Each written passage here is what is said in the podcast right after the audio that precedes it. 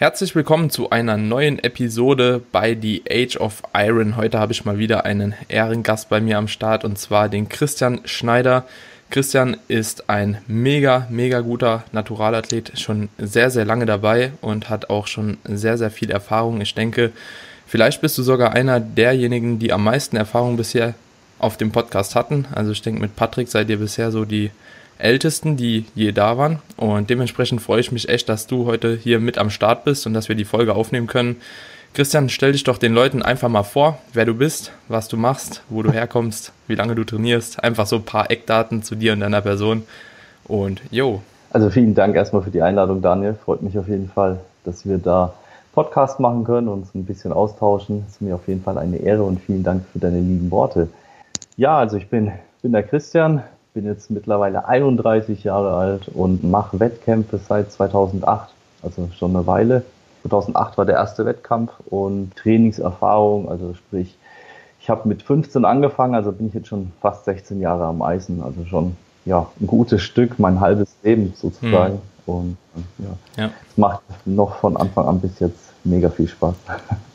Krass, da bist du schon fast doppelt so lang am Trainieren wie ich. Echt? Das ist so heftig. Da bist, wann, wann bist du das erste Mal 2008. gestartet? 2000, 2008. 2008. Das war damals noch der Hessen Cup bei der IFBB war das. Ja, als, du, du bist schon gestartet. Da, da habe ich noch nicht mal trainiert.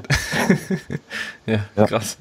Aber damals ja. waren das ja noch andere, ganz andere Zeiten. Ey. Also 2008 waren ja in den Fitnessstudios wirklich noch sehr, sehr wenig los. Ne? Also hast du, ja. war der Fitness-Hype und Fitness-Trend noch ein ganz anderer. Da waren sag ich mal, eher die älteren Leute mit ihren Wehwehchen drin und sowas. Ein paar Trainierende, mhm. aber so Jugendliche, die da richtig so Bodybuilding oder allgemein trainiert haben, hast du da wenig gehabt. Und deshalb war auch IFBB, ja. weil damals war die GmbF noch so extrem klein. Da gab's oder habe ich es im Internet gar nicht so richtig gefunden gehabt und so auf dem Schirm gehabt. Und das, deshalb bin ich da beim ersten ja. Wettkampf, wie gesagt, IFBB gestartet mega auf die Fresse natürlich gekriegt als Junior. Ich musste mich runterhungern, ich glaube bis 70 Kilo oder so oder bis 75 in die Klasse, ich bin mir nicht mehr sicher. Ich glaube bis 70 war IFBB. Da bin ich da endlich reingekommen und dann wurden die Klassen zusammengelegt, weil zu wenig da waren. und dann mhm. hat es mich erwischt, dann bin ich da von vier Vierter geworden oder so. Und das Jahr drauf habe ich dann die GmbF entdeckt oder habe mich ein bisschen damit beschäftigt, weil es mich irgendwie, weil es mir trotzdem Spaß gemacht hat. Ich fand es einfach total cool und aufregend. Und dann habe ich ein bisschen ja, gegoogelt und habe dann, wie gesagt, die GmbF entdeckt und habe dann 2009 dort meinen ersten Wettkampf sozusagen gemacht. Mhm. Aber krass, wie lang das schon ist. Mhm. Heftig. Wie, wie viele Jahre gab es da die GmbF schon? Hast du eine Ahnung? Ich, äh, ich meine, wenn ich mich jetzt nicht täusche, 2006 ist, glaube ich, die GmbF gegründet worden, oder? Ich bin mir nicht sicher, keine Ahnung. Also, also wie gesagt, das geht ja sowieso. Nicht die Hand ins Feuer legen, aber ich meine ja. 2006, wenn ich mich nicht täusche. Und 2005 oder 2006. Also viel länger glaube ich nicht. Hm. Und das Krasse ist halt eben, dass du jetzt nach zwölf Jahren Wettkampferfahrung, ja, nach zwölf Jahren Wettkampferfahrung immer noch Wettkämpfe machst halt, ne? Und hat sich das eigentlich so gesteigert bei dir? Also du hast gesagt, beim ersten Wettkampf voll auf die Fresse bekommen, ist ja IFBB, ist auch irgendwo dann klar, wenn man da als Naturalathlet hingeht, gerade so in den Bodybuilding-Klassen, hatten wir schon in vorherigen Podcasts immer mal wieder die Rede davon, dass es halt eben extrem schwer ist, als Bodybuilder bei der IFBB gut durchzukommen. Bei der Bikini-Klasse oder so ist es natürlich ein bisschen einfacher, da vielleicht sich auch noch ganz gut zu platzieren. Aber wie hat sich das so bei dir entwickelt? Also jetzt bist du klar Weltmeister. Ne? Das ist natürlich schon mal ein Titel, da kann man schon mal stolz drauf sein. Ne? Ja. Aber ich wollte gerade sagen, wie hat sich das über die Jahre halt so entwickelt? Ja, also wie gesagt, 2008 war der erste Wettkampf und dann ging das so los irgendwie. Mich hat das einfach interessiert und dann war das eine spannende Sache, da auch ja, zu sehen, wie sich sein Körper entwickelt. Du weißt es ja selber, es ist jedes Mal ein Lernprozess mit jeder Vorbereitung, die du machst, mit jeder Diät lernst du Neues über deinen Körper kennen und sowas. Ja. Mich hat das einfach so angesteckt, dann auch dementsprechend auf der Bühne sich mit den anderen zu messen und sowas. Diese Präsentation, das Posing, das hat mir einfach unheimlich viel Spaß gemacht. Hm. Und das ist bis heute geblieben. Ich muss sagen, ich mache immer, ich würde am liebsten jedes Jahr Wettkämpfe machen, auch wenn es nicht immer viel Sinn macht, weil man halt einfach mal Aufbauphasen machen muss, längere zwischenzeitlich. Ja. Und aber so muss ich sagen, es ist echt eine Leidenschaft geworden und ich bin echt ja. froh und dankbar dafür, dass ich äh, auch verletzungsfrei durch die komplette Zeit gekommen bin und da dementsprechend jedes Jahr eigentlich gut trainieren kann und ja. Vorbereitung halt, ja, sag ich mal, gut und gerne machen kann. Ne? Ver verletzungsfrei in dem Sinne, dass du jetzt irgendwie nichts gebrochen oder gerissen hast oder hast du auch allgemein wenig Wehwehchen so? Nee, ich habe wenig Wehwehchen. Also ich hatte, ich, also ich muss sagen, von 2011 bis 2016 war, 16 war meine längste Wettkampfpause. Lag mir daran, dass ich drei Vorbereitungen angefangen habe und drei Vorbereitungen musste ich in den letzten fünf Wochen immer Punktlandung. Fünfte Woche hat es mich irgendwie zerlegt. Bei der ersten Vorbereitung hatte ich eine Mandelentzündung also mhm. aber richtig übel. Also da musste ich Antibiotika nehmen, war zwei Wochen komplett flach gelegen. Okay. Da ging dann gar nichts mehr, da habe ich dann sein. Das ist natürlich auch so richtig schlimm als Athlet, ne? Genau. Fünf Weeks, äh, five Weeks out. Fünf Wochen, ne? Und dann machst du es und dann oh. denkst du dir so, boah, scheiße, ey, jetzt ist der Scheiß vorbei. Bist eh schon mit der Krankheit da so am Abrasten, ja. sage ich mal, am Ausrasten. Ja, dann habe ich die, habe ich das Jahr drauf die Vorbereitung gemacht und wieder fünf Wochen vorher hatte ich eine Zyste unterm Zahn die hat mich komplett gekillt. Da muss der ganze Zahn aufgebohrt werden. Zum Glück, zum Glück ging die Zyste so weg, sonst hätte sie noch operativ entfernt werden müssen. Ne? Aber das war hm. fünf Wochen vorher mit Antibiotika, hat mich wieder über zwei Wochen flach gelegt. Also ich habe und in der anderen Vorbereitung, ich glaube, das war dann für die frühe Saison, da habe ich mir nochmal anderthalb Jahre Zeit gelassen. Da hatte ich ja das Ding mit der Ah, ich weiß es jetzt gar nicht mehr. Irgendwas war da auch wieder fünf Wochen vorher. Genau, ich glaube, das sind wir umgezogen, Co. Und das ging dann gar nicht, zeittechnisch. Und aus mhm. privaten Gründen war das dann, ja. habe ich gesagt. Für mich ist so, wenn ich starten möchte, dann möchte ich mit, möchte ich am Ende sagen, ich habe 100 Prozent gegeben und ich habe das abgeliefert, was ich eben abliefern kann, weißt? Und möchte ja. sagen, ja, da habe ich ein bisschen was verschenkt, da ist eine Trainingseinheit ausgefallen, da habe ich Reben ausgegessen, ich konnte meinen Karten mhm. nicht machen. Das gibt's für mich halt einfach nicht, ne? Ja. Dann war das so, dass ich gesagt habe, boah, ich schaff's einfach zeitlich überhaupt nicht mehr und musste dann auch so fünf, sechs Wochen vorher aufhören, ja. Ja. Aber das hat man bei dir auch immer ziemlich deutlich gesehen, dass du die Vorbereitung halt wirklich ernst nimmst, weil das Paket auf der Bühne, zumindestens von den Bildern, die ich jetzt noch von dir kenne, ich denke vor 2011 gab es jetzt recht wenig, aber ich kenne noch von 2011, glaube ich, ein Bild von der GmbF. Mhm. 2016 bist du auch gestartet, ne? Und jetzt halt eben 2018 nochmal. Ne? Und Nee, 2019 war es ja. Letzt 2019 im Frühjahr, stimmt. Genau, also ich hatte 2000, genau. 2011 hatte ich, bin ich ja gegen Daniel Gildner gestartet. Ja. Das war ja das. Und da war die Form aber auch schon richtig gut, ne? Ja. Also sieht man auch schon die Trainingsjahre. 2006, da bin ich ja Vize-Deutscher Meister geworden, 2016 Deutscher Meister. Da war der Jens Berthold mit dabei, der Enzo Ossin. Und mhm. jetzt 2019, genau, 2019 war ja echt ein überragendes Jahr, muss ich sagen, hätte ich jetzt auch nicht so erwartet, ja. dass es so gut läuft. Wir haben angefangen in Holland. In Holland, wie gesagt, die Klasse gewonnen, dann noch ein Gesamtsieg, dann Vize-Deutscher Meister ja auch bei der internationalen und dann gegen Gesamtsieger auch verloren, also ist jetzt auch nicht so. Ja, man, also Jens war da einfach, muss sagen, deutlich nochmal einen Ticken härter und gerade im Rückenbereich. Was halt meine Schwachstelle ist, das hat mir einfach die Punkte gekostet. Und ich ja. muss sagen, Beine waren halt umgekehrt. So. Genau. Beine hat, hast du halt schon zersägt, so, aber ja, so, so, so ist es halt im Bodybuilding, ne? Das ist ja auch irgendwo subjektiv dann von der Bewertung, so auf was legt man mehr Wert, aber so wie gesagt, der Jens, der sieht halt auch schon echt geisteskrank aus. Übel. Abgezogen bis zum geht nicht mehr und ist echt heftig. Wobei ich ja. sagen muss, ich habe auch an dem Tag ein bisschen was umgestellt, ein bisschen mehr geladen mit Kohlenhydraten, weil ich einfach das Gefühl hatte, dass ich einfach zu dünn geworden bin. Und das hat mich auch ein paar Punkte gekostet, muss ich ehrlich sagen. Also wenn ich, glaube ich, die Form die ich bei der WM gehabt hätte, bei der internationalen Deutschen gehabt hätte, wäre es, glaube ich, nochmal, wäre es vielleicht anders ja. ausgegangen. Weiß man nicht, das sind jetzt alles. Ja. Aber da war ich ja nochmal einen Ticken härter, da war ich auch nochmal zwei, mhm. zwei Kilo leichter fast.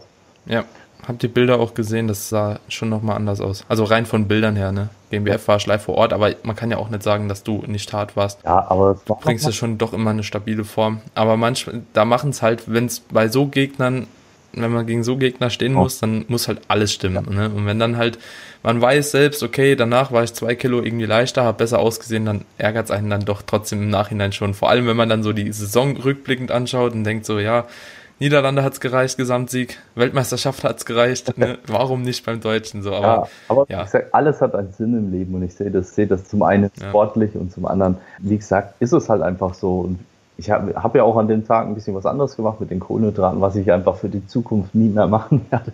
Mhm. Ich bin kein, kein Typ, der groß laden muss. Ich habe eigentlich immer ziemlich runde Muskelköpfe oder bin da ziemlich voll, was das angeht. Mhm. Und wäre da nicht flach, egal ob ich da auch nichts lade. Also ich habe zum Beispiel mhm. dann bei der WM gar nicht geladen. Ne? Ich bin leer, mhm. leer dahin und ziehe dann, also ich habe das Gefühl immer, dass ich einfach einen Ticken an Härte verliere, wenn ich Kohlenhydrate esse. Und das hm. lager da immer ziemlich schnell Wasser ein. Und deshalb hm. habe ich es da mal nicht gemacht bei der WM und das war einfach wieder, die Form war einfach deutlich besser.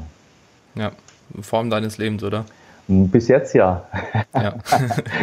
ja. Und dieses Jahr wolltest du eigentlich auch nochmal an den Start gehen? Ne? Ja. Eigentlich im Frühjahr, oder? Frühjahr war geplant, ne? Genau, ich wollte, also geplant war eigentlich ein Hauptwettkampf sozusagen, das war die WM jetzt im Frühjahr, ein Doppelstart. Ich hätte gern meinen Titel verteidigt hm. Amateurklasse und hätte dann noch den Pro-Start gemacht quasi ähm, bei den hm. Profis. Aber ja, Corona hat es mir genommen. ja. Und dann die Vorbereitung wolltest du ja eigentlich verschieben auf den Herbst. Mhm.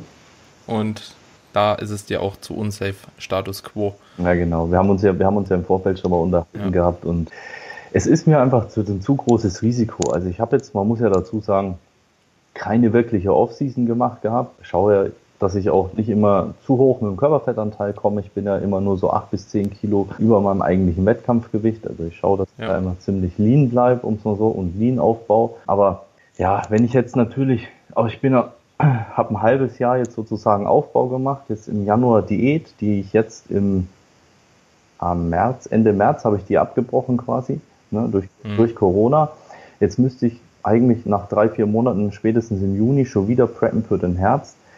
Mhm. Jetzt geht das vielleicht dann auch nicht. Das heißt, ich habe eigentlich ein ganzes Jahr komplett dahin ge ja, ist einfach dahin gelaufen mit Diät. Da, da konnte ich mich nicht wirklich verbessern, konnte nicht an meinen Schwachstellen arbeiten. Und deshalb habe ich für mich entschlossen, dass ich definitiv nicht starten werde, dass ich jetzt einfach seit März jetzt im Aufbau bin wieder. Mhm. Bis nächstes Jahr mal gucken, ob dann Frühjahr oder Herbstsaison wird. Aber ich denke dann eher auch Herbstsaison. Und ja, werde dann international auf jeden Fall wieder was machen. Ne? Ja. Also dieses Jahr gibt es eben zwei Möglichkeiten. Entweder man riskiert es oder man geht direkt auf Nummer sicher und geht dann halt eben nächstes Jahr oder übernächstes Jahr oder whatever auf die Bühne. Also wir haben ja jetzt hier zwei Möglichkeiten, wie ihr es machen könnt. Entweder wie ich, zieht einfach durch auf Risiko oder halt wie der Christian und sagt lieber, okay, ihr nehmt die Offseason mit. Vielleicht habt ihr auch nicht gerade die optimalsten Trainingsbedingungen, das sodass das eben mit einem Risiko zusätzlich verbunden ist irgendwo. Ne? Ja, es ist genau, man muss es, man muss es halt zum einen sagen, also bei dir ist ja nochmal ein bisschen was anderes. Zum einen kannst du ganz gut trainieren, sage ich jetzt mal. Äh, ja. Du hattest drei Jahre Aufbau, machst jetzt natürlich ja. mal wieder eine Diät, schadet überhaupt nicht, mal wieder in einen vernünftigen Körperfettanteil zu kommen und auch mal ja. allgemein fürs ganze System mal ein bisschen. Auch fürs Wohlbefinden. Es tut mir gerade so gut, einfach mal nochmal nicht diesen Chubby-Look halt dauerhaft zu haben, ja. ne? Nicht so dauerhaft von irgendwelchen Fettpölsterchen bedeckt zu sein. Also das ist ja alles schön und gut. Ich habe mich auch lange jetzt gegen mein Wohlbefinden gewehrt, aber jetzt, wo man halt eben doch nochmal einfach, ach, ich habe jetzt acht Kilo abgenommen ja. und ich fühle mich so wohl. Also das sieht auch einfach aus wie zwei Personen halt, ne? Ja, logisch. Das ist crazy. Und von daher ist es halt so, also kommt es dir natürlich jetzt auch in dem Sinne gelegen, dass du halt einfach sagst, okay, du wartest bis ja. Juni ab oder sowas oder Anfang genau. Juli und bist da aber lang noch nicht in Wettkampfvorbereitung oder in Wettkampfform zumindest in dem ja. Sinne und kannst dann sagen, okay, ich mache weiter oder nicht, je nachdem, wie es sich jetzt halt einfach entwickelt. Ne? Aber genau. für alle anderen, die einfach kein vernünftiges Fitnessstudio haben, äh, kein vernünftiges Equipment zu Hause, ist einfach ja. die Gefahr schon relativ groß, Muskulatur einfach irgendwann zu verlieren. Das ist einfach, du ja. kannst einfach nicht so eine Intensität fahren, dass du das, dass das ordentlich funktioniert. Ja. ja, und zum anderen ist es halt echt so, dass man nicht da, oder davon ausgehen kann, muss vielleicht, dass die Wettkämpfe nicht stattfinden. Dann hat man viel Zeit einfach verschenkt. Ne? Und ja. wenn man nicht starten unbedingt muss oder sowas, dann würde ich es persönlich empfehlen, nächstes Jahr Frühjahr oder Herbst anzupeilen. Ja. Wie ist denn deine Einschätzung jetzt für alle Leute, die sich auch vielleicht schon dazu entschieden haben, nächstes Jahr zu starten oder übernächstes Jahr? Denkst du, die Wettkämpfe werden extrem überlaufen sein? Ich weiß es nicht. Also ich habe so ein bisschen die, die Befürchtung, dass von der Orga das richtig schwer wird. Also weil es wollten, also der Wettkampf-Hype aktuell, das Natural mhm. Bodybuilding oder Bodybuilding allgemein ist ja doch schon nochmal real. Also muss man ja ganz klar sagen, genau. das ist schon ein Trend geworden. Und wenn man sich jetzt anschaut, wie viele Leute letztes Jahr gestartet sind auf der GmbF, ich nehme das jetzt einfach als Referenz. Ich denke, die meisten Zuhörer sind auch hier Naturalathleten und kennen sich auch damit besser aus. Bei IFBB kann ich jetzt nicht so viel dazu sagen oder NPC, aber bei der GmbF ist es ja so, in den letzten Jahren, so pro Jahr kann man eigentlich sagen, 30 bis 40 zu Teilnehmer mehr. So, ne? Und jetzt dieses Jahr hätte ich mal gerechnet mit 300 plus, mhm. ne? So, und wenn 300 plus aus diesem Jahr nächstes Jahr starten, sagen wir mal 250, es gibt ja ein paar Leute, die starten immer wieder, ne? aber 250 einfach auf ein Jahr drauf, dann habe ich irgendwie so die Befürchtung, dass es halt auch schwer sein kann, von der Organisation für die GmbF so viele Leute irgendwie unterzubringen. Definitiv gebe ich dir auf jeden Fall recht, vor allem dann, wenn die Herbstsaison auch noch ausfallen sollte. Also ja. wenn wir jetzt natürlich ein komplettes Jahr keine Wettkämpfe haben, kann schon sein, dass es nächstes Jahr Teilnehmerrekorde hagelt. Also wir hatten ja. über 300 jetzt beim letzten Wettkampf, glaube ich, schon im Herbst. Und da wird es mit Sicherheit schwer werden. Wobei wahrscheinlich auch, also ein Teil auch schon von meinen Athleten oder Coachings gesagt hat, sie starten halt nochmal ein Jahr später. Weil um dem ganzen Ballen aus dem Weg zu gehen, denke ich auch, dass es vielleicht der ein oder andere macht, ne? Und sagt, nee, 21, das ist, das ist mir, dann wird mir zu viel wahrscheinlich mit den ganzen Datern und sowas mhm. und Teilnehmern, dass man dann das Jahr drauf einfach, 22 ja. wäre das dann in Tracht ja. zieht. Aber gebe ich dir vollkommen recht, also ich glaube auch, dass es volle Wettkämpfe werden. Ja. Das, das ist nämlich auch so mein Bedenken. Und da hatte ich am Anfang überlegt, ja, okay, komm, wenn das Jahr nicht funktionieren sollte, dann probier es einfach nächstes Jahr und zwar gehst du dann international auf die Wettkämpfe. Mhm. Aber das macht ja keinen Unterschied. Ja. Die können ja auch nicht starten. Das ist ja nicht nur so, dass es bei uns so ist. Es ist dann egal, wo du startest. Ja. eine weltweite Sache ja. und auch in äh, komplett Europa ist ja davon auch dann dementsprechend groß betroffen. Aber auch Amerika, ja. wenn man sich das anschaut. Ja. Also muss, man muss ja sagen, in Deutschland geht es ja noch relativ glimpflich zur Sache, was das angeht. Wenn man da andere Länder wie Italien oder auch Amerika anschaut, da geht es ja wesentlich schlimmer, die ganze Sache. Ne? Ja. Und ja, ich bin gespannt, wie es sich jetzt entwickelt mit den Wettkämpfen, ob die Wettkämpfe stattfinden werden im Herbst oder nicht. Also meine persönliche Einschätzung ist, glaube ich, dass sie nicht stattfinden werden. Das hm. ist mein Gefühl, wenn man das jetzt mal beobachtet. Das ganze Oktoberfest ist abgesagt, Weihnachtsmärkte werden diskutiert, ob man sie absagt. Dann ist das halt mit einer Großveranstaltung, kann man ja bei der GmbF auch sagen, mit 1200, 1500 Zuschauern. Ist jetzt auch keine kleine Veranstaltung, wo man dann halt einfach ja. überlegen muss. Ja. Oder es werden halt, aber es muss ja auch finanzierbar sein. Ne? Also man könnte jetzt Eben. sagen, dass man sagt, man macht keine Zuschauer oder man lässt keine Zuschauer rein, was natürlich auch für den ja. Wettkampf nicht so schön ist, also für den Athleten glaube ich selber. Ne? Also ja. ich finde es Aber mich würde es jetzt nicht gro groß stören, muss ich auch sagen. Nicht? Also klar, mit Zuschauer ist das deutlich angenehmer, mhm. aber es wäre jetzt kein Grund für mich zu sagen, okay, ich starte nicht. Oh, ja, nee, da, das, ja. da, da, gebe ich dir vollkommen recht. Ich meine, ja. vom Gesamten ist es halt einfach viel schöner, wenn, wenn natürlich volle, volles Haus ist, ja, dementsprechend ja, gute Stimmung und sowas. Mir würde es jetzt auch keinen Abbruch daran tun oder sowas. Also ich würde jetzt auch nicht deswegen die Vorbereitung sein lassen oder weil die Startergebühr dann ein höher wird. Das wäre mir jetzt in dem Moment dann auch egal. Aber mhm. es ist es ist schwierig. Also man muss echt mal abwarten. Ich hoffe auf jeden Fall, dass die Leute, also ich hoffe für dich, auch für die anderen, die jetzt alle natürlich in Vorbereitung sind, dass die Wettkämpfe stattfinden werden. Und ja. dass, dass man da auf jeden Fall sich präsentieren und zeigen kann. Ne? Mhm ja, es ist, es ist halt mit so ganz vielen Fragezeichen alles verbunden. Ja. So, ne? Mir gehen auch so verschiedene Gedanken durch den Kopf, zum Beispiel auch wenn ich jetzt dieses Jahr starte, ist überhaupt Konkurrenz da. Ne? Also jetzt nicht, dass ich sage, okay, ich bin der Beste, aber es ist halt auch immer blöd, dann stehst du mit drei Leuten mhm. auf der Bühne. Wäre jetzt auch nicht so meine Ambition, nachdem ich halt 2017 irgendwie mit zwei Klassen über 20 Leuten gestartet bin. Ne? Ja. Also mit beim Doppelstarten, dann gehst du beim nächsten Mal auf die Bühne, da stehen nur drei Leute. Ja. So, das wäre halt auch doof, aber wahrscheinlich könnte es so laufen, ne? Und dann stellt sich mir die Frage halt, wie bei dir zum Beispiel, ne? Man weiß ja auch nie, was nächstes oder was übernächstes Jahr passiert, ne? Nächstes Jahr ziehe ich noch um, dann habe ich dies noch, dann habe ich jenes noch, dann werde ich vielleicht krank so, dann kann ich wieder zwei Jahre nicht starten, so, dann sind auch fünf Jahre rum. Ja. Und das ist auch so wieder so ein Grund, warum ich sage, okay, aber vielleicht ziehst du einfach durch, weil du bringst ja deine Form, ne? Und es geht ja im Endeffekt nur um dich, ob du jetzt mit zehn Leuten auf der Bühne stehst oder ob mit fünf. So, und ich habe jetzt zum Glück das Privileg, auch wie du auch, dass wir halt sagen können, okay, wir müssen nicht nur in Deutschland starten und vielleicht kommt auf einer WM dann halt was rum. Ne, vielleicht wird irgendwas gedreht, dass zum Beispiel, keine Ahnung, jeder, der teilnimmt, auf eine WM fahren darf ne, und sich da dann die Leute treffen, weil ich glaube, so ist es zum Beispiel bei der WMBF teilweise bei Wettkämpfen jetzt schon angeteasert worden, dass sie gesagt haben, okay, jeder, der teilnimmt, darf auch auf der WM starten, um halt eben dort wahrscheinlich ein dementsprechend großes Feld nochmal zu bringen. Was dann an Qualität natürlich da ist, das ist dann nochmal eine andere Sache, aber das macht den Wettkampf ja auch irgendwo nochmal besser. Ja, ne? ja. Es ist mega schwierig, die Entscheidung. Also ich, wie gesagt, ich ziehe jetzt erstmal auch durch, wie wir schon angesprochen haben, noch sieben Wochen und dann mache ich sowieso mal einen Monat Maintenance-Phase, wo wir dann einfach gesagt haben, okay, ich esse auch mal normal, um das Ganze vielleicht erstmal zu beobachten, weil ich jetzt auch schon relativ gut in Shape bin für den Zeitpunkt, an dem wir stehen. Und dann kann man es halt immer noch entscheiden. Und wer die Möglichkeit hat, das auch so zu machen und jetzt auch schon ziemlich gut in Form ist, dem würde ich das genau auch so empfehlen. Ne? Weil Juni, da wird bestimmt schon ein bisschen mehr, ja, mehr offengelegt sein. Und ich denke auch, dass wir Juni, Juli kann man schon ungefähr abschätzen, in was es für eine Richtung geht, auch mit den Fitnessstudios, ob die jetzt dann dementsprechend ja. auch wieder aufmachen, das ist ja das nächste. Ja. Österreich ist es jetzt, glaube ich, so, dass sie ab 29. Mai oder sowas könnten. Können, öffnen könnten, ja, muss man noch sagen, öffnen könnten unter bestimmten Voraussetzungen. Österreich ist uns natürlich vier bis sechs Wochen voraus, was das Ganze angeht. Ja. Könnte man bei uns, wenn das jetzt Ende Mai ist, ist das bei uns vielleicht Ende Juni, Anfang Juli könnten die Fitnessstudios wieder aufmachen. Ja. Ja, hoffen wir es natürlich mal und ist ja für jeden ein Segen, sage ich mal. Ne? Ja.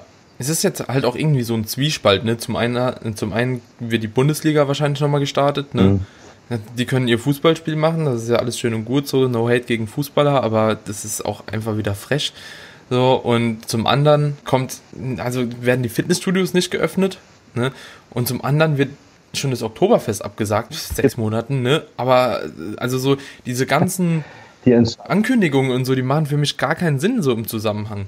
ne? Also gebe ich dir gebe ich dir vollkommen recht. Also manche Entscheidungen muss man nicht verstehen. Also dass auch gewisse Geschäfte, ich weiß jetzt gar nicht, bis 400 Quadratmeter 800 glaube ich 800 ja. sogar aufmachen dürfen, aber kleinere Läden müssen trotz oder die Restaurants müssen noch zubleiben, die die ja. Eisdielen und sowas. Da frage ich mich halt auch, Warum, warum darf das Restaurant nicht aufmachen? Das hat weder 800 Quadratmeter, kriegt weniger Leute als zu Besuch. Ne? Ja. Das sind so Sachen, also man muss es, ja. man muss es nicht verstehen, was da dahinter steckt, hinter der ganzen Sache. Ich glaube, man will es auch teilweise gar nicht verstehen. Ja. Also ich will auch gar nicht alles wissen. das ist jetzt so, die einen sagen jetzt bestimmt so, ja, das ist irgendwie nur Angst oder so, aber auch wenn man sich zu viel mit den Verschwörungstheorien zum Beispiel beschäftigt, ja, ist schon gruselig und ich will auch gar nicht alles wissen. so, habe ich, hab ich irgendwann mal für mich beschlossen, so. ja. Hauptsache, wir kriegen wieder einen, sag ich mal, einen geregelten Alltag und alles läuft wieder. Ne? Ist, ja. Ich sag mal, für die ganzen Geschäfte ist es ja ganzen Geschäfte in der Innenstadt und sowas, die leiden halt alle darunter, müssen ihre ja. zahlen und sowas. Und von daher hoffe ich oder hoffen wir mal, dass es bald ein Ende hat und dementsprechend wieder normaler Alltag ja. einkehrt. Und wenn es mit Masken sein soll, die man aufziehen muss, wenn man überall ja. hingeht. Also jetzt ist aktuell haben wir nur Einkaufsläden und öffentliche Verkehrsmittel. Mhm. Ja, müssen wir sie halt immer tragen oder so. Ja, ja. Aber selbst das, das wäre ja auch noch ja. irgendwie okay. Eben. Ne? Also Hauptsache, das geht irgendwie nochmal los. Ja. Der Alltag fehlt. Genau. Ja. So, ich bin ja auch den ganzen Tag nur noch zu Hause, du wahrscheinlich auch vermehrt jetzt einfach so vom Coaching auch her. Ja, ich wäre auch schon mal froh, irgendwie nochmal irgendwo raus mit irgendjemand, mich irgendwo hinsetzen, mal einen Kaffee trinken, keine Ahnung. So dieses Soziale, auch wenn man natürlich mittlerweile Social Media hat, gerade wir, wo wir so aktiv sind, ist es trotzdem was anderes wenn du dich einfach mal mit jemandem treffen kannst und dich halt ganz normal mal unterhalten kannst, so ohne das Gefühl zu haben, irgendwas ist komisch halt, ne? Ja, dieses Essen gehen und dann. So eine gewisse soziale Einschränkung ist halt weiterhin da. definitiv, ne? Soziale Kontakte sind ja seit Wochen eingeschränkt, ne? Und wenn mhm. du dich mit irgendjemandem triffst, hast du auch wieder deine anderthalb Meter Abstand und lauter so Zeug und ja, deshalb ja. bin ich auch froh, wenn das alles mal ein Ende hat. Ja, auf jeden Fall. Aber Christian, wenn ich dich jetzt schon mal hier habe, haben wir im Vorhinein schon ein bisschen gesagt, dass wir heute auch über das Thema Wettkämpfe und auch Vorbereitung sprechen sollen, wollen. Du bist ja schon extrem lange jetzt auch als Coach tätig, oder? Also als Athlet jetzt schon mehr als zehn Jahre und als Coach. Ja, angefangen habe ich das Ganze, ich meine auch schon jetzt fast zehn Jahre, ich glaube seit 2010 oder 11. Hm. Ja, seit 2011 müsste es sein, bereite ich auch vor. Am Anfang natürlich ja. wenig, jetzt in den letzten zwei, drei Jahren ist es deutlich mehr geworden. Ne? Ja. Und und wir haben ja jetzt auch gesagt, dass wir einfach mal darüber sprechen wollten, was für eine Vorbereitung vielleicht so gegeben sein muss, dass man überhaupt mal sagen kann, okay, jetzt befinde ich mich in einer guten Ausgangslage, um mal eine Vorbereitung zu starten. Und ja, du kannst ja mal ein bisschen erzählen, was deiner Meinung nach so Punkte sein, die auf jeden Fall gegeben sein müssen, um überhaupt sich auf eine Vorbereitung irgendwie gefasst zu machen. Es gibt natürlich viele Punkte, aber zum einen muss halt mal die innere Einstellung stimmen. Ne? Man muss wissen, worauf man sich da einlässt, um es mal so zu sagen, dass man einfach beispielsweise, also ich persönlich plane immer mit einem halben Jahr Wettkampfvorbereitung, ja. immer sechs Monate, je nach Ausgangslage kann es auch mal acht Monate sein. Es kommt natürlich an, wie ist die Ausgangsform. Ähm, ja. Dementsprechend muss man wissen, dass man in den nächsten sechs bis acht Monaten auch gewisse Einschränkungen vielleicht hat, ne, was das Ganze mhm. angeht. Motivation muss natürlich da sein, das ist mal das ganz Wichtigste. Ja. Ich finde immer, man muss, wie du es vorhin auch schon gesagt hast, für sich selber machen. Nicht irgendwie für andere oder um andere irgendwas zu beweisen, sondern dass man das Ganze einfach für sich macht und für sich einfach eine Topform rausholt und nicht einfach für andere. Ne? Das ist halt immer. Ja. Gerade mit Instagram und Co. ist es halt bei vielen einfach so, die machen das, um einfach Bestätigung Trend geworden, ja. ja, Bestätigung von anderen zu bekommen. Und dementsprechend finde ich es immer wichtig, dass, dass man einfach da mit einer, einer gewissen Leidenschaft dahinter ist, mit einer gewissen Motivation, mit einem Feuer auch für den Sport und dementsprechend auch dann über die Zeit abliefert. Ne? Und wenn deine Einstellung ja. stimmt und das so, so eine Leidenschaft ist, dann wirst du auch die Vorbereitung einfach gut meistern, wirst gut dastehen am Ende und hast nicht diese Ausbrüche, wie es einfach oftmals ist. Mhm. Ich habe jetzt hier wieder geschwächt, ne? ich habe das Cardio vergessen oder nicht gemacht, ne? ich habe hier neben ja. ausgegessen, solche Sachen. Ist ja oftmals oder liegt einfach an der inneren Einstellung, an der Motivation, an der Disziplin von vielen einfach ja. dann auch. Ne? Das ist ja auch wichtig, ein wichtiger Punkt, dass man einfach diszipliniert ist, das Ganze durchzieht. Und ich sag mal, die privaten Umstände müssen einfach stimmen. Das Umfeld ist natürlich oder sollte dich dabei unterstützen, das ist natürlich das Beste. Wenn das Umfeld gegen dich arbeitet, dann wirst du es auch extrem schwer haben in der Vorbereitung. Ne? Wenn du ja. natürlich eine Freundin hast, eine Frau, einen Mann oder sowas, die dich dabei unterstützen, die dir hilft, sei es das Kochen oder einfach dir im Alltag gewisse Dinge abnimmt und einfach hinter dir steht bei der ganzen Sache, ja. dann wirst du es auch deutlich einfacher haben. Mhm. Ja, das ist mir auch schon aufgefallen. Also wenn man in einer Beziehung ist und der Partner halt eben die ganze Zeit schon am Nörgeln ist, dass man halt sich mehr Zeit für einen Partner nehmen soll, dass man dies machen soll, dass man das machen soll, so und du weißt, du kannst es aber nicht bringen, ne, das wird dich auch innerlich irgendwo zerfressen, weil und wahrscheinlich auch deine Form irgendwo negativ beeinträchtigen, weil das Cortisol, der Ausstoß, der ist gegeben ja. und der wird dich halt auch dauerhaft begleiten. Ne? Und ich glaube auch, dass das eine Vorbereitung zerstören kann. Also das kann auf jeden Fall die ganze Vorbereitung platt machen. Und es kann auch sein, dass ihr vor dem Wettkampf dann aus habt. also im schlimmsten Fall. Definitiv. Würde ich mir dann auch überlegen, ob es einem das wert ist. Also was einem mehr wert ist. Die Beziehung oder die Freunde oder halt eben diese Prep dann in dem Moment. Ja. Das sprichst du schon richtig an. Also ich bin jetzt schon lange dabei und habe auch viele, sag ich mal, Beziehungen gesehen, die in der Vorbereitung auseinandergegangen sind. Sich hm. wirklich getrennt haben, weil einfach, ja, du weißt ja selber, wie das ist Wettkampf, wenn man auf einen Wettkampf geht, kostet das extrem viel Zeit. Ne? Ja. Du, du, musst eventuell deine, deine Steps machen, dein Cardio oder sowas. Du musst deine Trainingseinheiten machen, du musst dein Essen vielleicht vorkochen. Du hast noch deinen normalen Job, dann hast du vielleicht eine Familie zu Hause. Das kostet alles dementsprechend viel Zeit. Und von daher leidet da oftmals auch die Beziehung darunter. Ne? Und da ist dann vielleicht mal das Essen gehen mit der, mit der Freundin oder Frau einfach nicht mehr drin irgendwann, auch von den Kalorien her und ja. ernährungstechnisch. Und dann ja, kann das schnell mal ausarten, die ganze Sache. Ja, vor allem, wenn man dann nicht nur dieses Auswärtsessen, also was ich eben schon gesagt habe, diese sozialen Kontakte eben pflegen kann und auch zu Hause halt dann zu nichts mehr zu gebrauchen ist. Ne? Dann hast du halt eben deine Arbeit, dann hast du dein Studio, dann musst ja. du, wie du schon sagst, noch vorkochen dann hast du vielleicht noch einen Nebenjob mit Instagram oder so oder musst den noch erfüllen. So, dann kommst du heim abends, dann isst du was. Bis dahin bist du prinzipiell wahrscheinlich eh schon ganz gut im Arsch und froh, dass du auch nicht so viel reden musst. Dann isst du noch was, dann willst du nur noch runterkommen und schlafen halt, ne? Das, das ist, ist halt puh, hart. Genau, das ist das Nächste. Man wird ja oftmals in der Wettkampfvorbereitung irgendwann einfach ruhiger, ne? Man ja. wird müder, ruhiger und wie du sagst, möchte man dann auch einfach ja, in Ruhe gelassen werden oder möchte seine Ruhe. Ne? Das ist ja. da kann natürlich oftmals die Beziehung wirklich drunter leiden. Also deshalb sollte man im Vorfeld da schon wissen, worauf man sich einlässt und sollte auch mit den nächsten sechs bis acht Monaten mit der Vorbereitung dementsprechend wissen, dass da eigentlich oder da der Fokus drauf liegt. Ne? Ja. Bringt nämlich nichts, wenn man zwei, drei Baustellen nebeneinander hat, also noch einen Umbau oder von einem Haus oder Renovierung und man hüpft auf mehreren Baustellen sozusagen rum, dann wird auch die hm. Vorbereitung dementsprechend darunter leiden und man wird nicht das Paket abliefern, was man abliefern hätte können. Ja, ist ein mega guter Punkt. Ich glaube, den vergessen auch viele, viele Leute. Also klar wird es immer mal wieder auf Social Media angesprochen und auch schon mittlerweile deutlich stärker kommuniziert, habe ich so das Gefühl. Aber man kann sich halt nicht richtig reinversetzen in die Lage. Also wenn man denkt, man ist jetzt schon im Arsch in der Offseason ab und zu, das ist was anderes. so, ihr, am Schluss geht halt einfach nichts mehr, kein Tag. Ne? Da ah. hast du vielleicht mal noch einen Tag dabei, drei, vier Stunden, der mal ganz gut ist.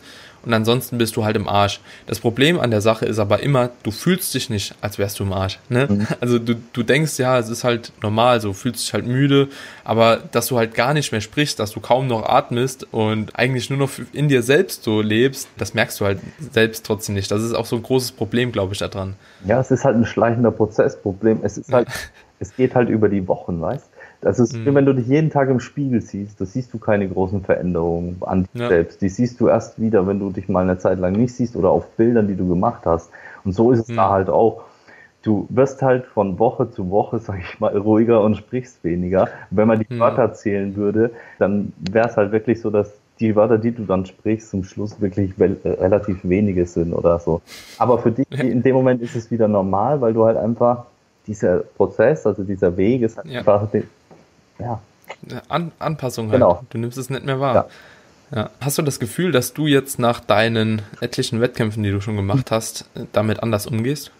Ja, ich muss sagen, die letzte Vorbereitung 2019 war mit die beste Vorbereitung.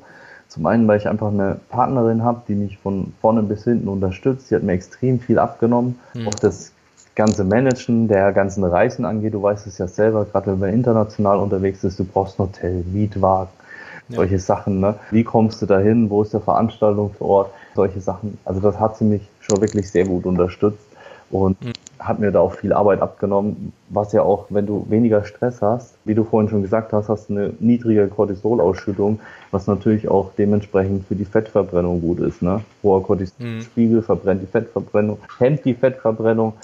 Dementsprechend, ja, ist natürlich auch Wassereinlagerung und sowas, also das ist ja immer nie gut. Und von daher muss ich sagen, habe ich das alles ein bisschen entspannter gesehen, auch mit dem Essen. Ich habe früher immer vorgekocht und so, sowas.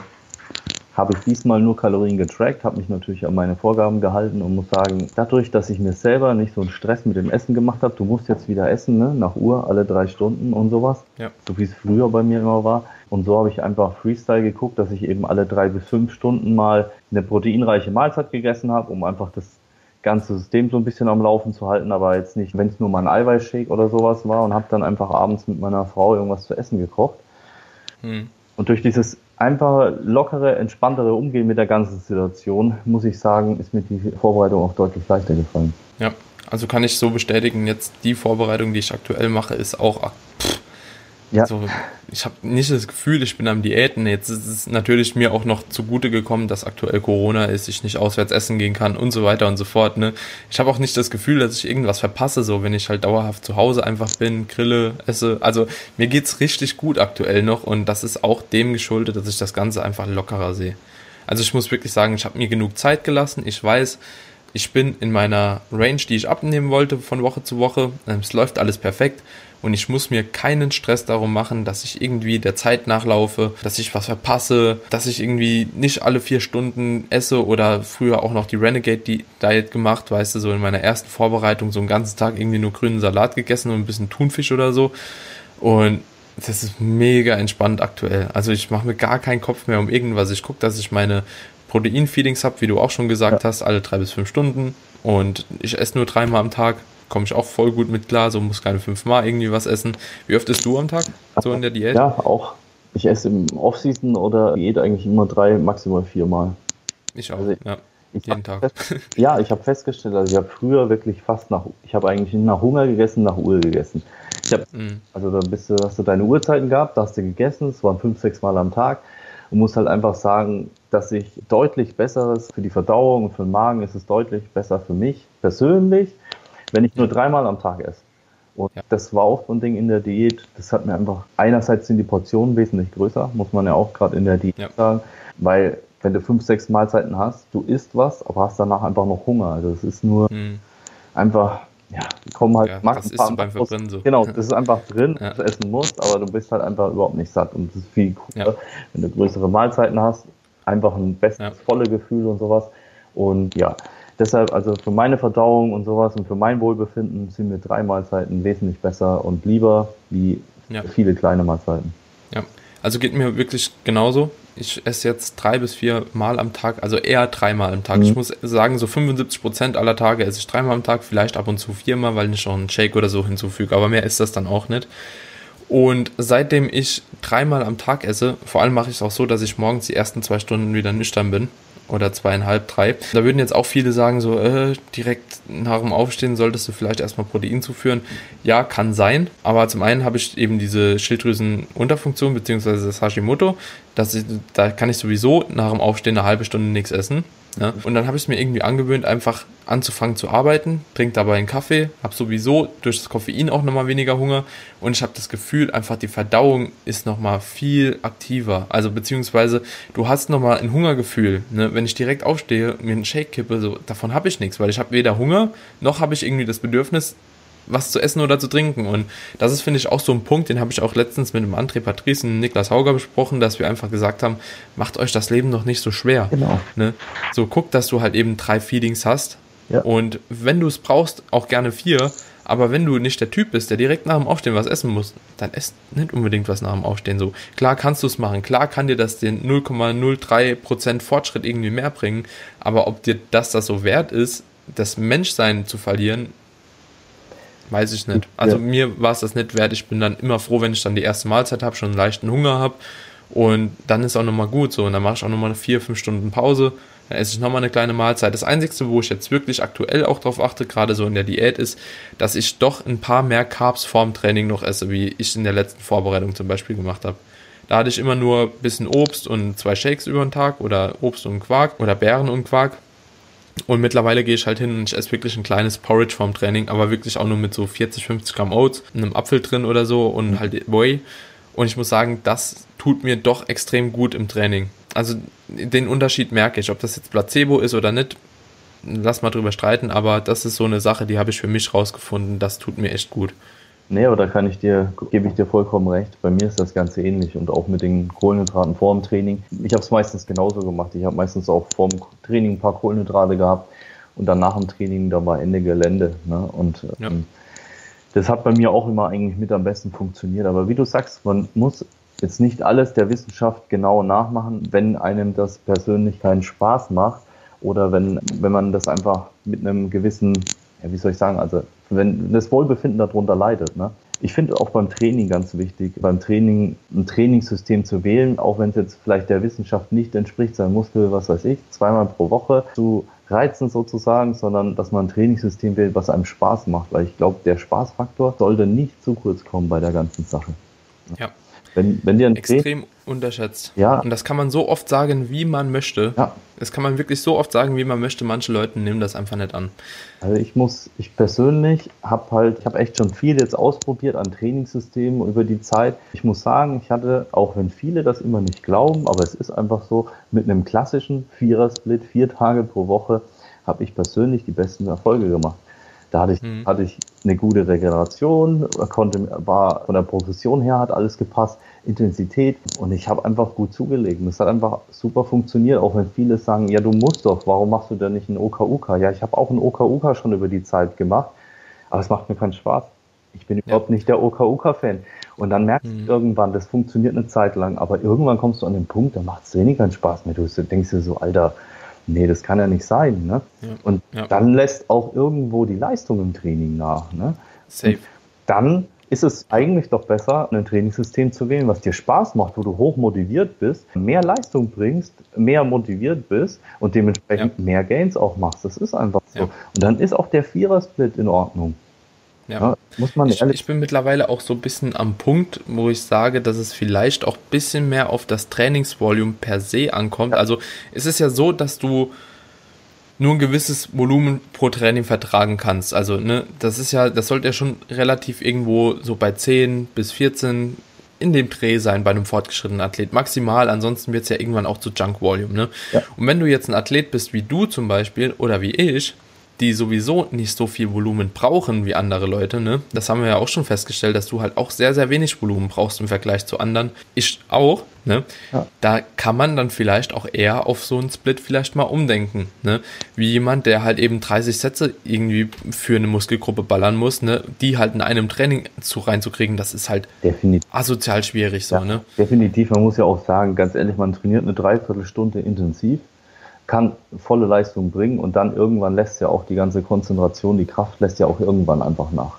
Ne? Ja. Also, also ich habe das immer so nach einer Stunde und 15 Minuten, wo ich merke, okay, und dann ist meistens nur noch Arme, mein Glück halt, ja. weil die sind halt eigentlich nicht so scheiße, aber dann merke ich halt schon nach einer Stunde 15, Genau, es kommt natürlich auf die Intensität drauf an, ne? wie, wie, ja. bis wie viel vor zum Muskelversagen gehst du und solche Sachen und ja. Späßchen, wie hoch ist die Intensität und dementsprechend ist natürlich auch die Luft vorher raus oder man kann ein bisschen länger trainieren, aber irgendwann wird es einfach auch nicht mehr, oder wenn es zu lang ist, ist es einfach auch nicht gut, finde ich. Ne? Ja. Ich finde, ja. ein Training sollte jetzt keine zwei, drei Stunden dauern, in meinen Augen, aber das, ja. wie gesagt, da ist ja jeder hat da irgendwo seine andere Philosophie und das ist ja auch völlig in Ordnung. Und ich persönlich ja. bin nur der Meinung, es muss kein Training zwei, drei Stunden dauern. Man kann das auch mit einer kürzeren ja. Einheit hinkriegen.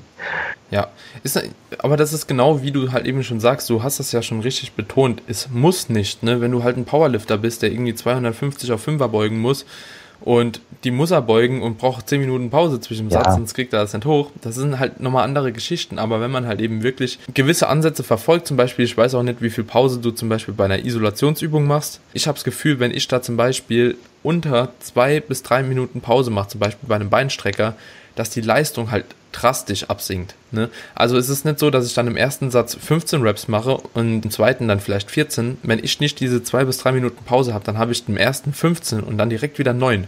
Ja. So, ne? Aber das ist, kann ich, also ich bin, mache die letzten Jahre echt sehr kurze Pausen, teilweise nur 90 Sekunden oder sowas. Bei einer Grundübung vielleicht ja ein bisschen länger, aber ich muss sagen, das ist eine Gewöhnungssache.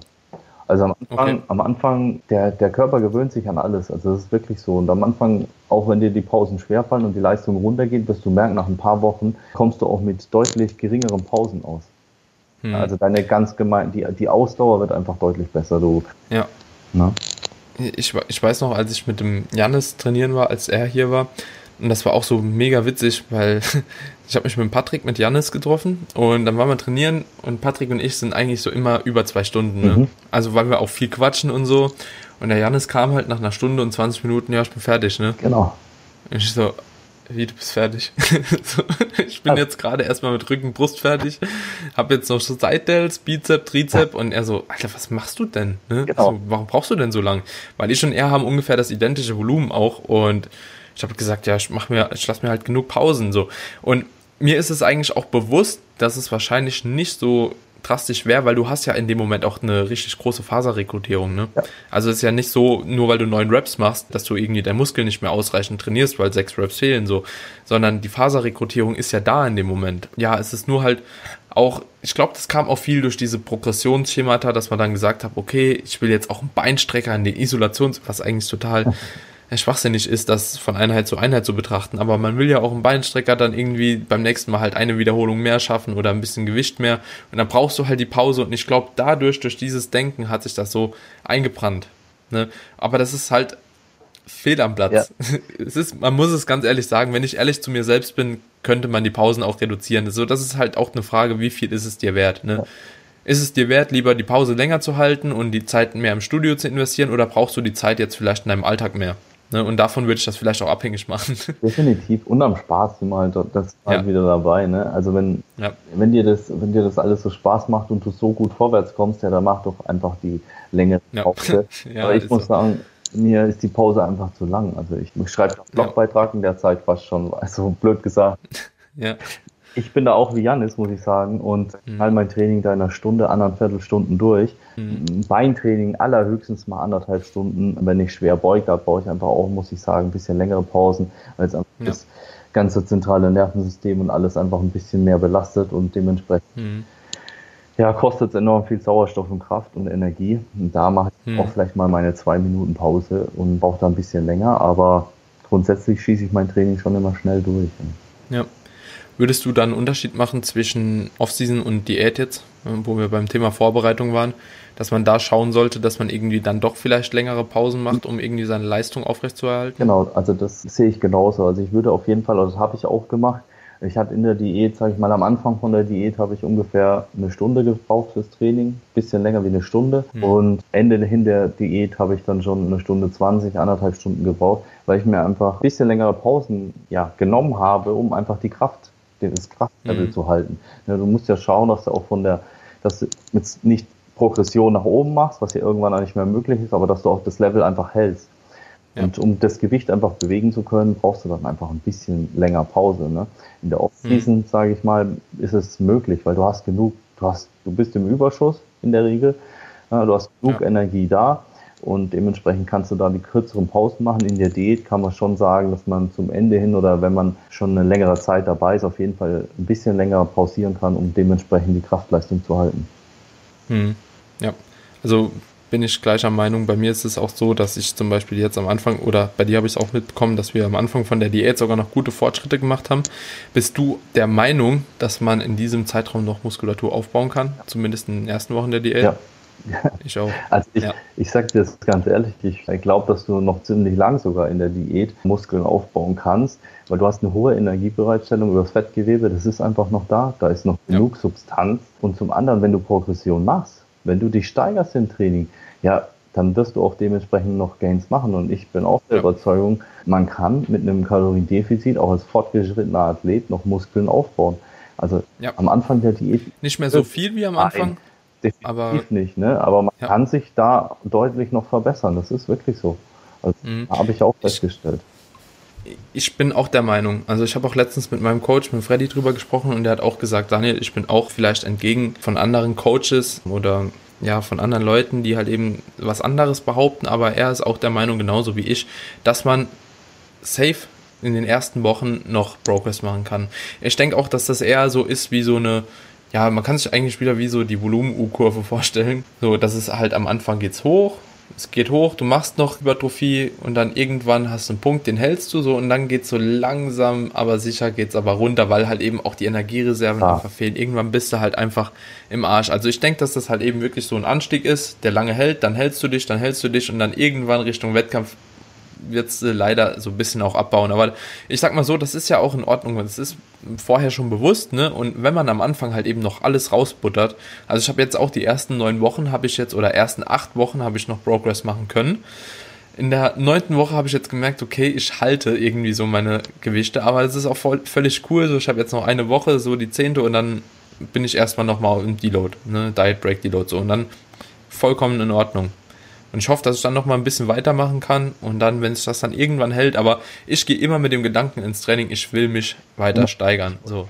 Ja, ich wollte auch sagen, das Mindset ist einfach echt key. Es ist der Schlüssel zum Erfolg ja. mit der richtigen Einstellung, wie du sagst, wenn du schon zum Training gehst und sagst, im Vorfeld, ja, ich mache Diät, ist ja ganz logisch, meine Kraft wird weniger werden oder weniger sein.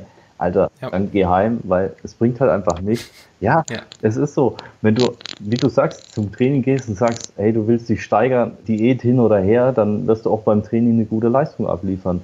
Ne? Ja. Das Mindset ist extrem wichtig bei der ganzen Sache. Ne? Und das sollte man echt nicht vergessen.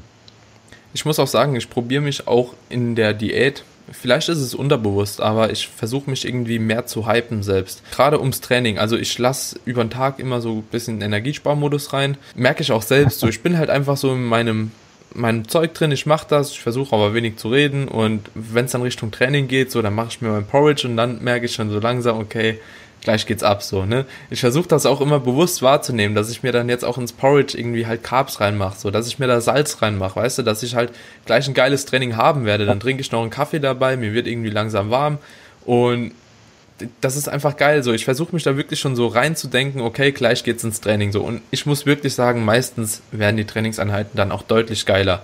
Wie wenn ich irgendwie vom Kopf her noch auf der Arbeit bin, du musst das machen, du musst noch hier machen, hier hast du noch ein Check-in vergessen, ah, dein Insta-Post musst du auch noch während dem Training machen, so, und dann fängt's an. Ne? Und dann ist die Einheit auch dementsprechend scheiße. Aber wenn, wie gesagt, wenn ich mich vorher schon so richtig fokussiere und mich auch aufs Training freue, dann egal ob Diät oder Off-Season, so die Einheit wird geil. Ja. Ja. Kann ich dir voll und ganz, wie gesagt, zustimmen. Das ist einfach so. Ne? ja. Die Einstellung und die Herangehensweise ist da einfach wirklich enorm wichtig bei der ganzen Sache. Gerade in der Diät, in der Offseason ist es manchmal nicht ganz so entscheidend. Da kannst du auch mal, wenn du nach der Arbeit hast, äh, nach der Arbeit direkt zum Training gehst und vielleicht nicht ganz so fokussiert bist, gute Leistungen abrufen. Aber in der Diät ist es enorm wichtig, dass du dir ja. da einfach beim Training auch dementsprechend die Zeit nimmst, im Vorfeld dich darauf vorzubereiten. Nicht nur ja. im Training selber, sondern auch davor. Ich finde, die Leute müssen sich auch immer bewusst machen, wenn du in der Training nicht vom Kopf her am Start bist, machst du alles kaputt, was du in der Offseason aufgebaut hast. So, und dieser Gedankengang, so zwei, drei Jahre Offseason, machst du einfach kaputt, wenn du halt ein scheiß Mindset hast im Training. Ne? Und das kann passieren, ne? Dann lässt du hier mal einen Satz Waden aus, dann lässt du hier mal ein bisschen Bauch aus, dann machst du hier mal einen Satz Trizeps nicht so hart und ja, Kniebeugen ist sowieso aktuell so voll schwer und dann, ja, ich gehe jetzt lieber schon auf die Beinpresse so nach zwei Wochen. So kann man machen, wenn man das alles auch irgendwo gut berücksichtigt in seinem Programming allgemein, beziehungsweise wenn man weiß, was man macht. Aber wenn man halt eben alles Mögliche so ein bisschen reduziert, du wirst es später in dem Paket sehen. Definitiv. So, man sieht auf der Bühne, wer am Schluss Gas gegeben hat noch und wer halt Scheiße gebaut. Genau, das habe ich ja vorhin bei mir eben mit diesen 100% angesprochen. Ne? Mhm. Da gebe ich 100% oder ich mache es einfach nicht. Ne? Ja. Und dementsprechend ist es auch meine Einstellung, ich lasse keinen Satz aus. Ich mache meine Wiederholungen, ich mache mein, ja. meine Sätze, ich wechsle nicht meine Übung, weil es jetzt leichter ist ne? Ja. oder sowas. Also das gibt es nicht. Äh, Voll, Vollgas oder gar nicht. Ne? Ja, und bei dir ist wahrscheinlich auch so, du machst auch nichts mit RPI 6, 7 oder so. Nee, Nee, klar. Ja. Aber, also, für viele, viele hört sich das jetzt wahrscheinlich so an, hä, wie trainiert nicht mit ja, relativer Intensität, aber daher hast du auch nicht das Risiko, halt vielleicht nicht genug Stimulus beim Satz zu setzen. Ja.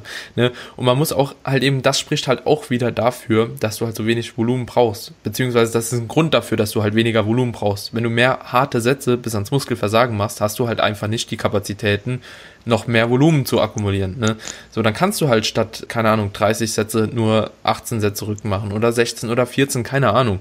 Ne? Aber wenn man die halt eben richtig macht, und auch der Trainingsplan gut gesetzt ist und der ist bei dir gut gesetzt, dann macht man damit auch seine Fortschritte so. Weil oftmals ist es halt auch so, dass viele Leute gerade verschiedene Ansätze auch vermischen, habe ich so das Gefühl. Ne? Also es gibt viele Leute, die trainieren halt eben härter, ne? mit höheren Intensitäten, näher ans Muskelversagen und oder gehen auch öfter bis zum Muskelversagen. Ne? Und es gibt halt eben die andere Fraktion, die geht halt eben eher etwas weiter weg vom Muskelversagen, macht dafür mehrere Sätze und so weiter. Und ich habe das Gefühl, dass viele Leute das aktuell gar nicht so beachten, dass das irgendwo äh, geregelt werden muss, ne? Dass wenn du halt eben viel härter trainierst, du nicht so viel regenerieren kannst, ne? Und gerade wenn Leute zu mir ins Coaching kommen, dann sagen die auch, ja, aber guck mal, die Jungs in Wien zum Beispiel, ich weiß nicht, ob du das so ein bisschen verfolgst, das Gym und so, ja. die trainieren ja alle schweinehart, mhm. ne? Die gehen ja alle immer bis ans Maximum und dann sagen die, ja, soll ich nicht auch so trainieren? Habe ich gesagt, so guck mal, wir haben viel weniger Sätze im Plan gerade die so hart ans Muskelversagen gehen.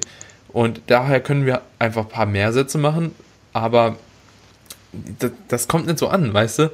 So am Anfang denkst du halt eben, du siehst zum Beispiel Brosep, der 40 Sätze Rücken ballert, ne?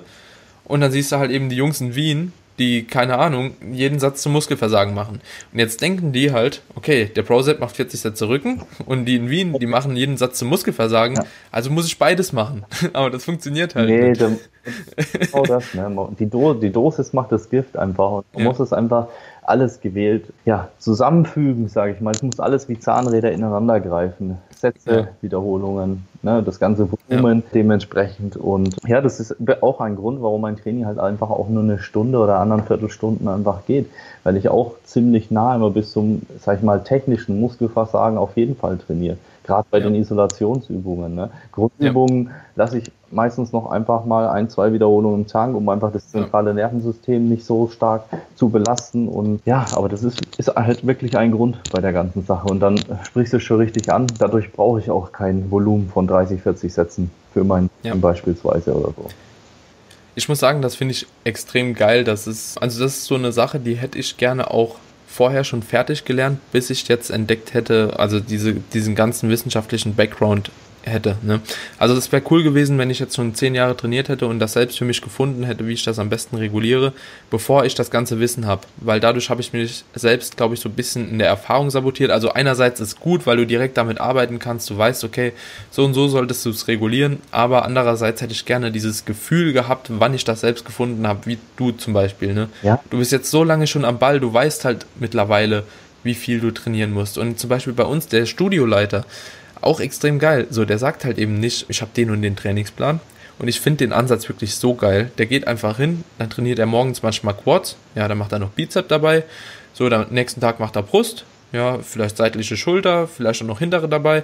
So, und dann sagt er einfach, okay, jetzt bin ich wieder regeneriert für die und die Muskelgruppe. Und dann macht er die. Und das, mhm. also, diesen Ansatz so zu fahren, das ist so geil. Klar ist das vielleicht nicht so trackable, ne? aber trotzdem übelst zick. Es kommt ja auch immer drauf an, was, was möchtest du, was ist dein ganzes Ziel dahinter? Ne? Ist dein Ziel jetzt ja. Muskelaufbau, ist dein Ziel Wettkampfvorbereitung oder Wett, Wettkämpfe allgemein? Ne? Möchtest du dich von mhm. Wettkampf zu Wettkampf verbessern und mit dich mit dem Besten messen? Dann muss, finde ich, das Training schon ein bisschen strukturiert sein. So, jetzt hm, hast du den ja, Otto Normalverbraucher, der einfach nur fit sein will, der einfach ein bisschen Muskeln aufbauen will. Ne, mit dem kannst, brauchst du nicht so ein 100% strukturiertes Training machen bei der ganzen Sache, weil der einfach ganz anders da trainieren kann. Ne? Hm. Das ist, ist einfach so und da ist so intuitives Training natürlich auch eine, eine, eine coole Sache. Ne? Also ich muss sagen, hm. ich habe früher, zu meinen Anfangszeiten, habe ich gewusst, okay, ist heute ist Rücken dran, ich mache so und so viele Sätze ungefähr, aber die Übung habe ich frei gewählt. Also ich habe hm. damals, so wie Arnold gesagt hat, äh, bei jedem Training musst du deinen Muskel neu schocken, habe ich es halt gemacht, hm. habe einfach die Übung durchgetauscht, wie wie es mir ja. gepasst hat, worauf ich Bock hatte. Ja, es hat auch funktioniert. Weißt du, ja. es führen viele Wege nach Rom und ja, da gibt es halt echt mhm. zig, zig Systeme und ich finde, jeder muss so seins irgendwo rausfinden, was einfach zu ihm passt und dementsprechend auch als ja. Coach muss man natürlich das mit der Person individuell anpassen. Das weißt du ja selber. Mhm. Ist ja jeder einfach anders da. Aber ich muss sagen, ich hätte, also als ich 2000, ich habe ja ungefähr 2005 oder 2006 mit dem Training angefangen, hätte ich ein bisschen mehr Wissen gehabt, ne? Oder mhm. mir gewünscht, weil damals, ja. ehrlich, da war gar da, nichts. Flex. ja, genau. Du hast die, und da weißt du ja selber, was da für Wissen vermittelt ist. Ne? ja. Da gab es die Flex, Muscle and Fitness, lass es noch. Hm. Äh, Team Andro war damals noch die Plattform, die dann so langsam da, Team Andro, äh, Body Extreme. Ja, und dann war es das fast schon. Hast du noch Bücher gehabt, ne? Damals, weiß ich noch, erste, erste Buch tatsächlich von Bären Breitenstein gekauft, die Bodybuilding Bibel heißt es. Hm. Hatte ich damals gekauft. Ja, dann hast du das gelesen. Aber mit dem heutigen Wissen, mit den ganzen Studien, mit dem ganzen Drumherum, ne, da hätte ich, oder hätte ich mit Sicherheit noch ein bisschen Zeit gespart. Zeit gespart, ja. Ich habe ein bisschen, ja. klar, ich habe jetzt 16 Jahre trainiert, aber ich hätte auch in den 16 Jahren ein bisschen weiter sein können, wenn ich ja. das Wissen von heute oder beziehungsweise schon vor ein paar Jahren gehabt hätte. Ne? Ja. Ja, das habe ich eben auch, glaube ich, falsch formuliert. Also ich bin nicht undankbar, dass ich das Wissen habe. Ja. Also das zur Verfügung ist. Nur ich glaube, dieser, dieser, dieses intuitive Arbeiten mit dem eigenen Körper und so ein bisschen mehr auf sich selbst hören ne? mhm. und das zu verstehen, das dauert halt extrem lange. Und ich habe das Gefühl, dass ich es mittlerweile so langsam auch geschafft habe. Aber das hat echt lange gedauert. Jetzt ich bin neun Jahre jetzt auch am Eisen. Und da haben sich auch so die Ansätze halt vermischt irgendwo. Ne? Und ich glaube, wenn man noch ein bisschen autoregulativer das Ganze handhaben könnte, wäre es noch besser. Ja, aber das ist nur so meine Erfahrung, die ich jetzt gemacht habe. Also mir hat auch dieses 100%, jeden Satz, jede Wiederholung, alles tracken und alles schon vorprogrammen und alles ausrechnen, das hat mich nicht weitergebracht so. Und ich habe das Gefühl, das letzte Jahr bin ich einfach mehr Mensch und höre nochmal mehr auf mich selbst und seitdem läuft es deutlich besser, Muss. egal in welcher Übung. Daniel, da bin ich voll, voll und ganz bei dir und das ist auch ein Grund, glaube ich, warum wir so auch und so gut verstehen, als jetzt auch außerhalb von Instagram mhm. und Co., weil wir einfach davon die gleichen Ansichten allgemein auch so haben. Mhm. Ich sehe das absolut genauso. Ich, Trainingstagebuch ist wichtig, aber wenn man halt einfach zu einem zu einem gewissen Maß, es muss halt ein gewisses Maß dabei sein, glaube ich einfach. Wenn das nur ja. noch wie eine Maschine funktioniert, das, der Körper ist keine Maschine, das ist schon mal das Erste. Aber warum muss, warum ist dann das Training so, sage ich, maschinell in dem Sinne, dass du alles ausrechnest, ne? Du kannst mhm. ja nicht, jeder Tag ist anders. Du bist mal, bist mal äh, gut drauf, mal schlechter drauf, hast mehr Energie, ja. weniger Energie und dementsprechend muss halt auch das Training eigentlich ein bisschen angepasst sein. Ich finde es mhm. extrem schwierig, wenn du sagst, du hast es schon ausgerechnet, es ist alles vorprogrammiert, du weißt schon, wie viel Wiederholung, wie viel, mit welchem Gewicht und wie viel Sätze ja. und was weiß ich. Das ist halt einfach, wie du sagst, da schwierig. Schwierig. Fühle mich so auch wohler, wie es jetzt bei dir auch der Fall ist. Mhm. Ja, ja, glaube ich. Also wie gesagt, mir geht es auch deutlich besser so. Und ich hoffe, dass ich da in den nächsten Jahren auch noch einiges dazulerne. Also das ist ja immer noch ein Learning jetzt. Du bist da deutlich weiter, denke ich schon wie ich. Aber ich glaube, dieser Ansatz, dass ich halt eben sehr, sehr viel von der einen Seite habe, eben von dieser Science-Based Seite und den anderen, anderen, den ich jetzt halt am Ausprobieren bin, so autoregulativ so ein bisschen mehr zu arbeiten, das ist ein guter Mischmasch. Und ich habe da auch das Gefühl, dass ich da zum Beispiel beim Freddy im Coaching auch sehr gut aufgehoben bin, weil der halt eben auch sehr, sehr viele Lebenseinflüsse immer mit einbezieht auf alles. Ne? Zum Beispiel haben wir in der Vorbereitung, als ich jetzt äh, Staatsexamen gemacht habe, das Volumen halt eben auch deutlich runtergesetzt. Wir haben viel mehr mit Cluster-Sets gearbeitet und so weiter und so fort. Und der hat da auch immer direkt angepasst. Und das ist halt auch so ein Ding, das gäbe es bei einem fixen Plan nicht, weil viele Angst hätten, irgendwie, wenn sie jetzt das Volumen in der Zeit reduzieren, dass sie dann irgendwie keine Gains mehr machen oder so. Aber du hast ja auch deutlich weniger regenerative Kapazitäten und so Dinge müssen halt einfach mit beachtet werden, wenn man ein Programming macht. Und das wird heutzutage, glaube ich, noch viel zu viel vergessen. Und gerade auch in ja, einer Vorbereitung oder so zum Beispiel, wenn du am Ende der Vorbereitung jetzt bist, ja, du kannst vielleicht auch gar nicht mehr das abliefern, was du am Anfang gemacht hast. Dann musst du vielleicht mal einen Satz irgendwo streichen, so wenn es nicht mehr geht, ne? So, wenn die ersten Sehnen anfangen, sich zu melden, so, dann ist es vielleicht nicht das Beste, halt eben durchzuziehen, ne? Ja. Das, wenn du dich verletzt, so, sagen wir in den letzten sechs Wochen, so wie ich da in der letzten Vorbereitung, wo mir die Front-Squat-Stange da runtergefallen ist, wenn du so eine Verletzung kriegst, sieben Wochen vor dem Wettkampf, dann keine Brust mehr trainieren kannst, dann bist du am Arsch. So, und es war so, ne? Und ich hätte dann auch lieber gedacht, komm, machst du mal einen, eine Rap weniger. Aber nee, mein Programming hat das nicht hergegeben. Ja. So. Ne? Ja, da steht dann oftmals auch das eigene Ego so ein bisschen im Weg bei der ganzen Sache, ne? Ja. Wie gesagt, ja. das ich sag's auch immer wieder, hör auf deinen Körper, ne? Das hat alles schon seinen, seinen Grund. Ne? Das ist halt auch bei der Regeneration so. Ne? Wenn du noch Muskelkater hast und noch müde bist und jetzt eigentlich Brust trainieren solltest, aber dann noch einfach so einen gleichen Kader hast, ja warum, dann bringt's halt auch nichts, ne? Dann einfach lieber noch einen Tag länger generieren und gucken, woran, woran liegt es, ne? Warum bin ich vielleicht äh, nicht ja. vollständig regeneriert? Kann ich beim nächsten Mal was besser machen? Muss ich die Intensität ja. einfach runterfahren oder das Volumen? Aber da drauf zu trainieren, ist halt dann einfach auch ein Quatsch. Ja, also mittlerweile sage ich auch, beziehungsweise ich handhabe das bei mir selbst auch so, dass ich und bei meinen Klienten auch, wenn die mir schreiben, ey, ich fühle mich heute richtig kacke, ich habe nur fünf Stunden geschlafen, ich hatte übelst den stressigen Arbeitstag, mir geht's irgendwie einfach nicht so gut, dann sage ich, bleib zu Hause. Ja. Ich sage immer, bleib zu Hause, weil wenn du jetzt nochmal reintrainierst, so, das verschiebt sich einfach nach hinten egal was du jetzt machst, wenn, und wenn du im Training bist, du versuchst immer durchzubeißen. Wenn du einen richtigen Mindset hast, dann versuchst du halt dich durchzubeißen und zusammenzureißen. Und dann willst du auch nicht wahrnehmen, dass gerade die Einheit vielleicht ein bisschen lockerer zu handhaben wäre. Und dann sage ich immer, macht einen Tag Pause länger. So, du hast aktuell einfach nicht die regenerativen Kapazitäten, um das gleiche Volumen zu schieben, was du normal hast und von dem Tag Pause länger. Das muss man sich ja auch einfach so, die, die denken halt, oder ganz viele Leute denken halt, du bist so gefangen in dem Zyklus, ja. Du hast drei Tage Training, einen Tag Pause, zwei Tage Training, einen Tag Pause und nochmal von vorne, ne.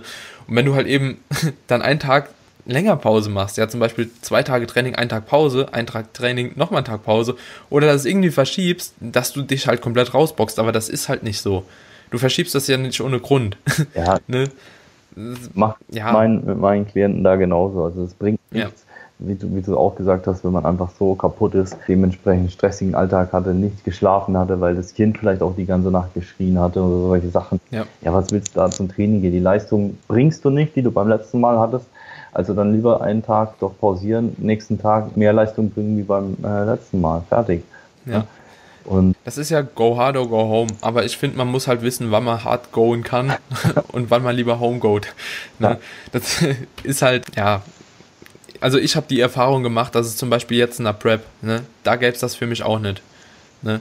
Oder, also kommt drauf an, da muss es dann wirklich schon ein echt scheiß Ereignis sein oder ich muss mich schon richtig kacke fühlen, dass ich dann nicht gehe, weil da hätte ich wieder Angst, okay, bei den Kalorien Muskelverlust oder Zeitverlust, ne? Entweder gehe ich dann den Tag mit Kalorien höher oder Zeitverlust, ne? Ja. Und das wäre es mir dann irgendwo nicht wert und dann würde ich halt eben auch sagen, komm, beiß dich jetzt durch, versuch heute Abend nochmal länger zu schlafen, ne? Guck, dass du irgendwo die Regeneration reinkriegst und ja, das wäre was anderes, aber so in der Offseason und so sage ich dann doch eher lieber, bevor ich mich jetzt auch bei einer Kniebeuge verletze durch technisches Versagen oder so, boah, vielleicht bleibst du doch lieber ein bisschen zu Hause. Ja. Nee, gebe ich dir vollkommen recht. Man muss natürlich immer Abstriche machen. Macht man gerade Wettkampfvorbereitung, macht man gerade Offseason oder macht man eine normale Minicut oder eine normale Diät einfach nur. Ne? Dementsprechend muss man da natürlich auch schauen, in welchem Bereich man da gerade sich befindet. Ja. Ne? Ja. Definitiv. Richtig, Richtig, richtig gutes Abschlusswort. Das ja, hat mir auch schon oft zu denken gegeben, die Situation, dass ich gesagt habe, okay, gehe ich jetzt ins Training oder nicht? Und das ist lustig, dann schreibe ich immer so andere gute Athleten an. Zum Beispiel bin ich öfter mal mit Janis im Kontakt oder so, dann sage ich, Janis, äh, jetzt gehen oder nicht? so, und das gleiche halt auch umgekehrt. Und eigentlich ist es ja so, wenn du dich gut fühlst und gehen möchtest, ja, oder aber, nee, warte, wenn du dich gut fühlst, aber so Muskelkater hast, dass du nicht gehen möchtest, so, dann bleibst du am besten zu Hause. Und wenn du dich scheiße fühlst, aber körperlich halt eigentlich am Start bist, ja. dann geh. so, ne? Das, also das wäre so, so ein kleiner Ansatz. Man muss ja auch öfter ja. sagen, ne? auch wenn man manchmal mal vielleicht nicht so den Bock hat, irgendwie sind es dann manchmal doch die besten Trainings, die man da so raushaut. Eben, eben, ja. Das ist, das ist so. wirklich so. Gut, Christian, ich denke, wir sind jetzt Stunde 10 schon in. Zeit fliegt Wieder übel. So viel gequatscht, also, ja. Ja, das ist heftig. Ich denke, wir können gerne nochmal eine neue Folge machen. Ja. Gibt bestimmt noch einiges zu erzählen. Das Thema Vorbereitung haben wir jetzt doch nur angeschnitten. ja, aber war, denke ich, trotzdem ein sehr cooles Gespräch, wo viele vielleicht auch noch ein bisschen was mitnehmen können, gerade wenn man halt eben zu strukturiert in seinem Training drin ist, gibt das vielleicht doch nochmal einen guten Anreiz. Ansonsten, wenn die Leute dich irgendwo finden wollen, wo finden sie dich? Ja, bei Instagram christian.fitness oder dann dementsprechend auch auf meiner Homepage www.schneider-fitness und ja, also wenn man mich findet, dann braucht man eigentlich fast nur noch googeln, so wie bei dir. Ja. Ich hau auch alles nochmal in die Shownotes rein. Also, falls du irgendwie was hast zur Homepage oder so, kannst du mir gerne nochmal einen Link schicken, beziehungsweise ich suche was raus und pack das dann nochmal in die Shownotes. Also, ihr wisst Bescheid, Leute. Wer sich mehr über Christian informieren will, der hat hier die Möglichkeit, einfach in die Shownotes reinzugehen. Und ansonsten, Christian, bedanke ich mich herzlich, dass du hier warst. Hat mir sehr, sehr gut gefallen, die Folge. Äh, war auch ein geiles Gespräch, auch für mich. Einfach so der Austausch ist schon ziemlich geil bei Podcasts immer. Und ansonsten, Leute, ihr wisst Bescheid, macht gerne einen Screenshot, haut es in die Story, verlinkt uns, gebt dem Ganzen ein Abo, eine Bewertung und ansonsten bis zum nächsten Mal.